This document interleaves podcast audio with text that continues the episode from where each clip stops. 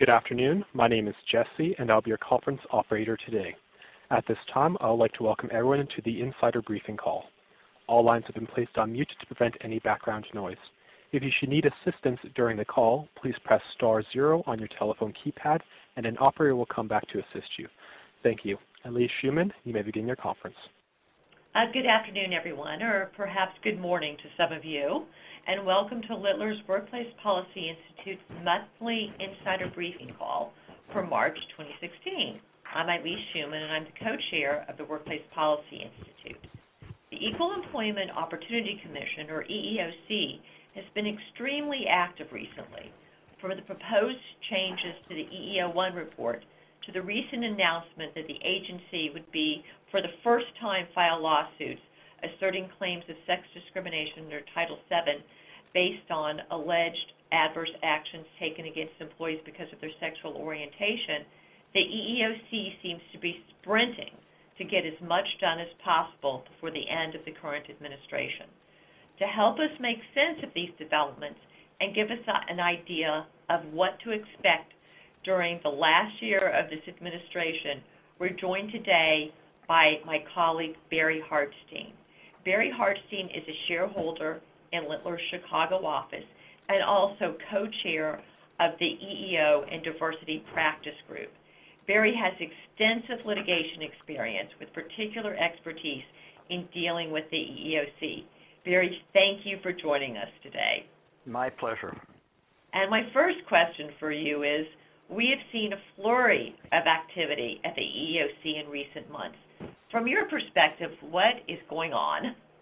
Well, you know, I guess first of all, I would say in terms of looking at the big picture, I'd probably encourage all of you to take a look at the annual report uh, that we put together, which really not only capsulizes what happened over the past year, but also in the opening chapter, tries to give you a preview of what to expect during the coming year. And we did the same thing in what I'll best describe as a uh, Reader's Digest version in the uh, in the opening, uh, in a separate handout that all of you should have available for your review. You know, to answer your your question specifically, uh, Ilyse, from my vantage point, the EEOC really has been on steroids uh, for the past several months. And and from talking to my friends in the EEOC, they really are working overtime to get as much done as possible before the November election. Just to give you a few examples, uh, starting really as an example, as of January 1 of 2016, the EEOC had literally rolled out the digital charge processing system in all 53 EEOC offices after having various pilot programs throughout uh, the past year. In early January as well, they quietly Uh, posted guidelines on position statements, which included reference to turning over such position statements to charging parties. And after a number of us uh, literally sat down with the agency and some of their leaders uh, in late January, Uh, saying, "We of course were aware of this, and why was this not made public to everybody?"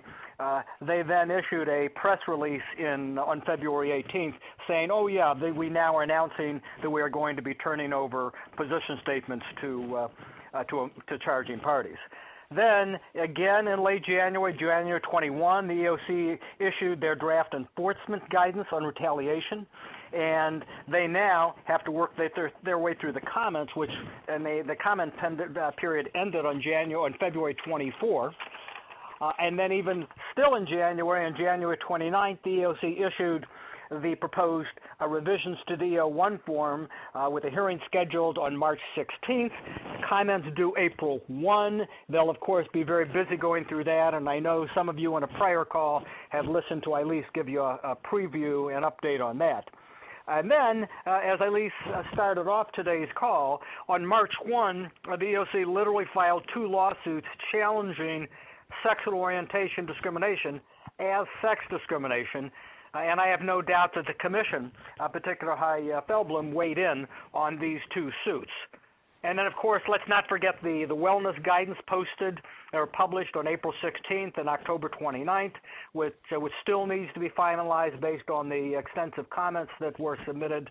And, of course, who knows what else is in store for us uh, over the coming months. But that gives you a more than a mouthful of of a lots of stuff that's literally uh, come down uh, the pike, uh, in literally in the first uh, couple of months of the year.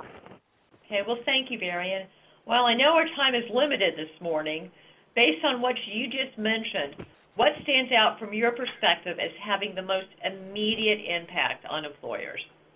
You know, at least from my perspective, on a day to day basis, the new digital charge processing system is clearly the most dramatic change that I've actually seen the agency uh, deal with in in recent years, and it truly is going to have a very immediate impact uh, because it really changes the way that employers and charging parties communicate with the EOC. Uh, they, there's an individual named Cathy Ventrell-Monsees who's legal counsel for the chair, and and I've had lots of discussions with her on the the digital charge processing. She literally uh, led the charge under Jackie Berrien and continued it uh, under under Jenny Yang. And uh, and and it's when she the way she put it to me uh, some months ago, we're really in phase one. And phase one essentially has four basic components.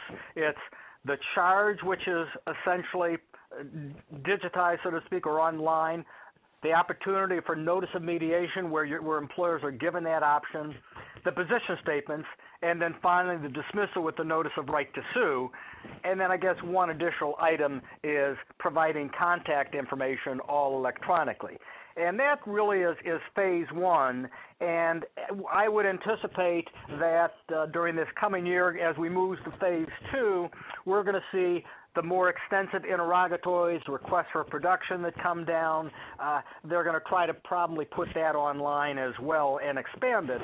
And I was uh, I was out in Denver last week talking to one of the lead systemic investigators on a on a substantial matter, and certainly the perspective of the those involved as lead systemic investigators and those handling systemic investigations is if they have their way, they really would prefer that all communications and submissions and systemic investigations done be done through the digital charge processing. And and I guess just at this outset, one final comment I'd make on this is the one aspect of the of the new system that all employers really need to be sensitive to is the fact that the EOC's additional notice that they will be sharing employer position statements with charging parties. Well, and turning to your last comment, do you have any recommendations for employers dealing with position statements based on the fact that the EEOC will be sharing position statements with charging parties? Yeah, absolutely. And I would encourage you uh, taking taking a look at the um, the EOC's uh, press release where they I think it came out February 18th where they talked about uh, position statements being made available and so forth. But from my vantage point, since charging parties will have access, I encourage employers to submit, so when they've got to do it electronically, to submit the basic position statement, but any confidential or proprietary information, or certainly comparables, uh, should can, should and actually can be uploaded separately. Uh, I encourage employers to label it as confidential and not to be shared with the charging party. Uh, now, there, of course, is no guarantee that the AOC is going to agree with you and that all of it will be withheld. But if you don't separately upload what you consider to be proprietary information and other types of information, such as comparables and the related documentation, if you don't want that shared with the charging party, you're really going to be uh, left at the whim of the agency if you don't do it. Now, supposedly, they're going to go through the position statements uh, before they turn them over to the charging party, but uh, I'm, I'm a little more cynical when it comes down to thinking about the sheer volume of position statements. So, from an employer's perspective, the agency has said employers can separately upload such documentation, and I encourage you to do it.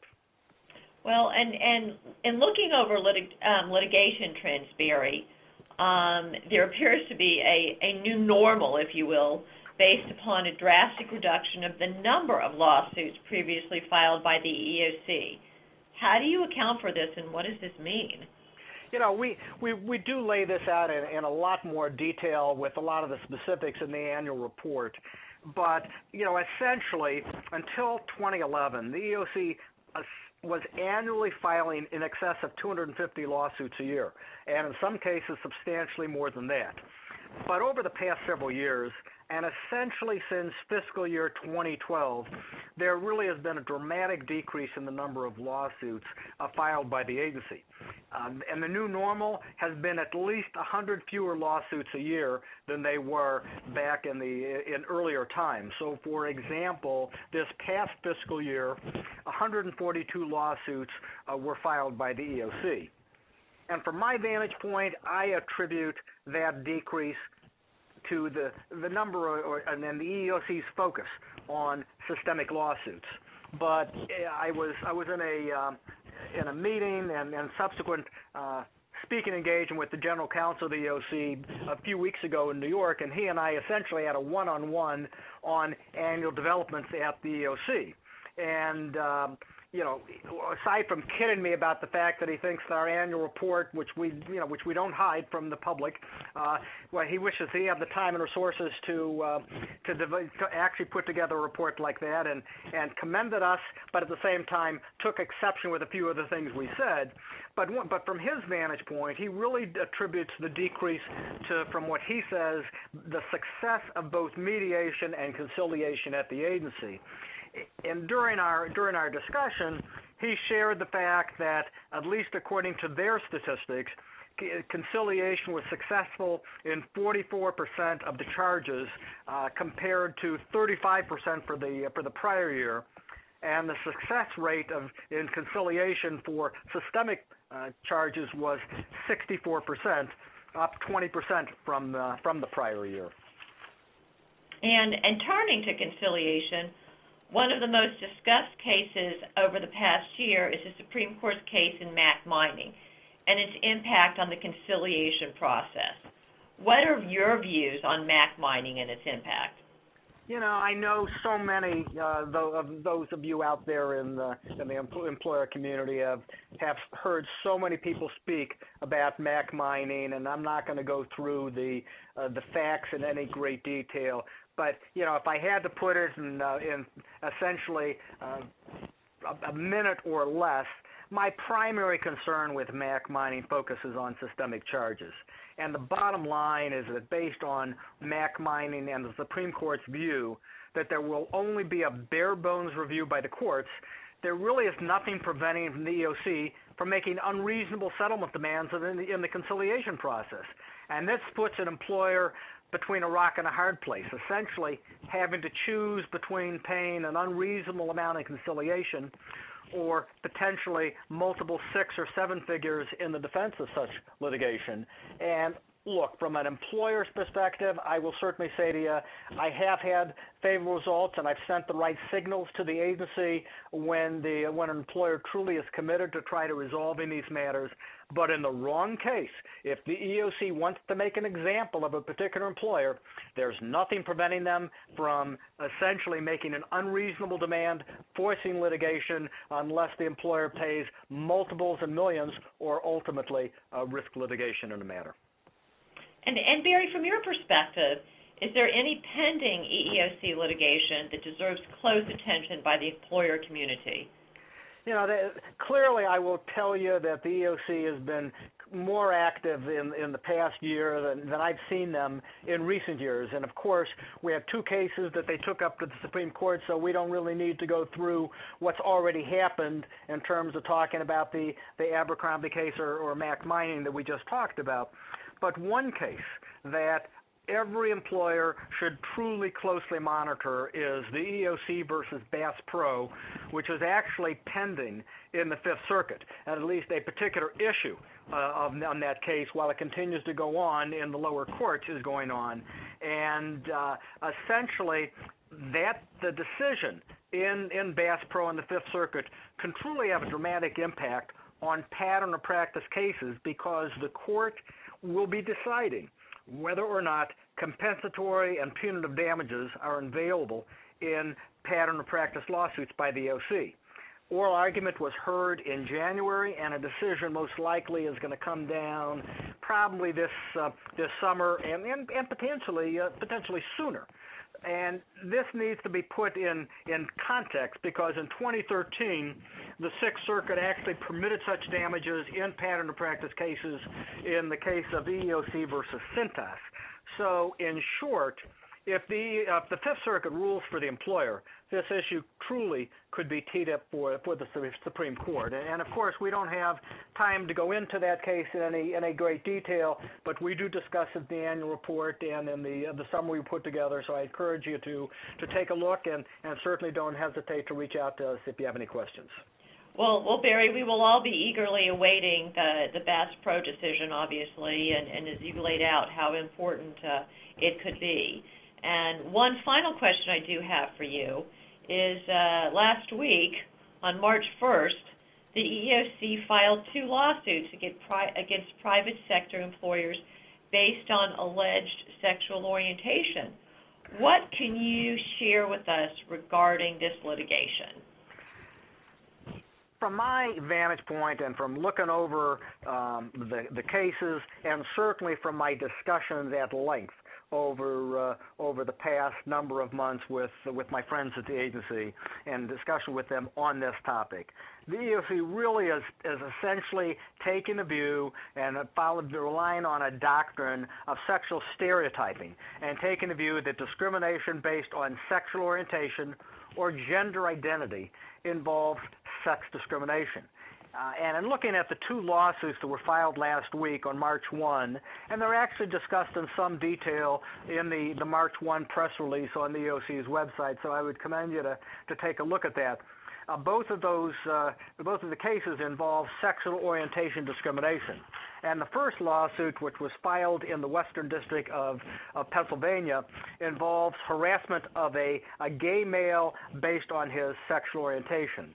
The second lawsuit filed in the federal district court in Maryland with uh, certainly by regional attorney Deborah Lawrence, who has really been one of the most aggressive uh, regional attorneys uh, in certainly in the last couple of years, and that involves harassment of a female. Um, describing the complaint as a lesbian who was harassed based on her sexual orientation and appearance and certainly, you know, from my vantage point, based on the logjam that we've got in Congress, it's clear that Title VII will not be amended in the immediate future to add prohibitions based on sexual identity or um, or, or sexual orientation.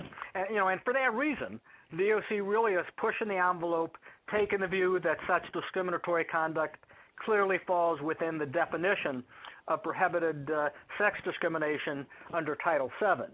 And, and and look, when I look at this area, and I'm sure so many of you in the employer community recognize that as a best practice, sex, you know, certainly discrimination based on sexual orientation and sexual, you know, sexual identity are the types of prohibitions that should be included in employer EEO policies. The question is whether or not the EOC should really be legislating in this area. But regardless, I think all employers should expect more lawsuits by the OC in this area during the coming year, and we'll have to see how the courts, uh, you know, weigh in. I mean, we we certainly have seen some cases dealing with uh, sexual identity uh, in this area. Uh, the the federal sector cases that are handled by the agency, there have been some very lengthy decisions in this in this area. So uh, so I expect a lot more activity and. Uh, and, it's certainly something the employer uh, community should be uh, closely looking at monitoring and ensuring they're updating their policies anyway in this area. Um, well, Barry, thank you so much for all this valuable insight on the EEOC and, and giving employers uh, on the phone here an insight into what they can expect for the remainder of the year. Again, your your insights were um, were invaluable, and we really appreciate you taking the time, Barry, um, to be our guest speaker today. And also a thank you to everyone who who called in. And again, this is Ilyse Schuman. Um, thanking you for joining our Workplace Policy Institute monthly insider um, briefing call and stay tuned for information about next month's call. And again, Barry, thank you and good afternoon. Thank you so much for including me, Ilyse. Thank you, everybody, and uh, best wishes and have a great day. Okay, thank you. Bye bye.